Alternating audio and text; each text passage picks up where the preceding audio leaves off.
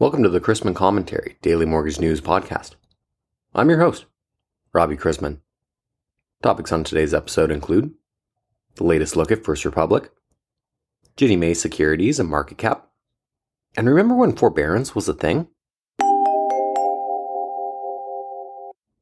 Thanks to today's podcast sponsor, Candor. Candor's patented automated underwriting decision engine, CogniTech, is a state of the art 100% machine platform that can handle infinite loan scenarios. The portability allows clients to plug in the technology wherever an underwrite happens during the loan lifecycle, from point of sale to servicing. Clients can instantly scale to match loan volumes, improve quality to mitigate repurchase risk, and boost liquidity. Candor. Can do. Last week I told a joke over a Zoom meeting. It wasn't even remotely funny. Working remotely from home, or at least adopting a hybrid model, is something I hear about from lenders and vendors everywhere. There probably aren't too many bankers at First Republic working from their sofas these days. Recall that First Republic, which continues to be mentioned by analysts despite things quieting down in the overall banking sector, received $30 billion in deposits from a group of big banks.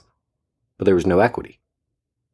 If that $30 billion is converted to equity, for example, then First Republic's troubles are over. But as it is, the stock is trading at less than 20% of tangible book value. Those in the know will suggest that either a sale or a seizure is likely, probably at a discount or with some set of provisions.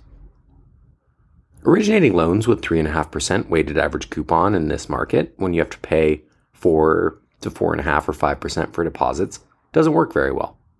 As one industry vet suggested, it's a great franchise with real value, but they will have to change their lending strategy. Issuance of single family Ginnie Mae mortgage backed securities declined significantly in the first three months of 2023, according to an inside FHA slash VA lending ranking and analysis. Ginnie issued $75.92 billion in MBS, backed by forward mortgages in the first quarter, down 22.3% from the previous three month period.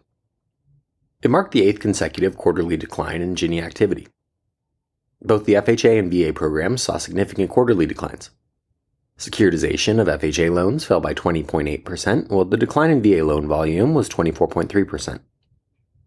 In both programs, refinance volume slowed to a trickle in the first quarter.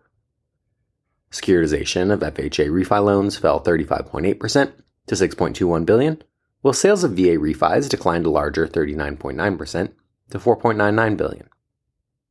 Bank of Oklahoma's Chris Maloney wrote that quote, the percentage of Ginnie Mae 30 year issuance compared to all 30 year issuance has averaged just shy of 30% since 1999. just shy of 30% since 1999. It's a tongue twister. Though that number began to increase during 2008, reaching a high of 61.7% in November of 2016. During the 2014 to 2019 period, it rose to an average of 50% each month, then plunged to less than 30% in the Q4 era when the incidence of refis and purchases among the better heeled borrowers exploded higher, pivoting issuance into conventional rather than the Ginnie Mae space. That, however, has come to an end, and now that gross issuance is dropping off and affordability is stressed, we find more borrowers are using Ginnie Mae again. Over the last year, it averaged 35.6% each month, and March saw that come in just shy of 39%. It's likely that Ginnie Mae will continue to take more market share from Fannie Mae and Freddie Mac over the near term. End quote. This week, which has little in the way of market moving data, though we will receive housing data in the form of housing starts and existing home sales, opened with the third consecutive day of selling in the bond markets. Prices down, rates up. The NAHB Housing Market Index rose to 45 in April, as expected, from 44 in March. Fed funds odds for a 25 basis point hike at the upcoming FOMC meeting increased to near 90%, while SOFR futures priced out more easings toward 50 basis points or so by year end. The Mortgage Bankers Association's, or MBA's, monthly loan monitoring survey revealed that the total number of loans now in forbearance decreased by 5 basis points from 0.60% of servicers' portfolio volume in the prior month to 0.55% as of March 31st, 2023. According to MBA's estimate, 275,000 homeowners are in forbearance plans. Mortgage servicers have provided forbearance to approximately 7.8 million borrowers since March of 2020. MBA's monthly loan monitoring survey, which replaced MBA's weekly forbearance and call volume survey in November of 2021, represents 65% of the first mortgage servicing market, or 32.7 million loans. Today's economic calendar began with March housing starts and building permits. Housing starts and building permits were better than expected, but worse than last month. Starts down 8.5% to 1.42 million, and permits down 8.8%. The forecast was for 1.385 million starts and 1.4 million permits compared with 1.450 million and 1.550 million previously. Later today brings Redbook same store sales and a treasury auction of $34 billion of one year bills. Today's lone Fed speaker sees Governor Bowman delivering remarks. Goldman Sachs, Bank of America, and Bank of New York Mellon will all report earnings today, and we begin the day with agency MBS prices roughly unchanged from yesterday and the 10 year yielding 3.57 after closing yesterday at 3.59%. Let's wrap up with a joke and some housekeeping. A Roman walks into a bar and holds up two fingers and says, Five beers, please. Oh, it's Roman numerals. Oh, I get it. I get it. Thanks to today's podcast sponsor, Candor.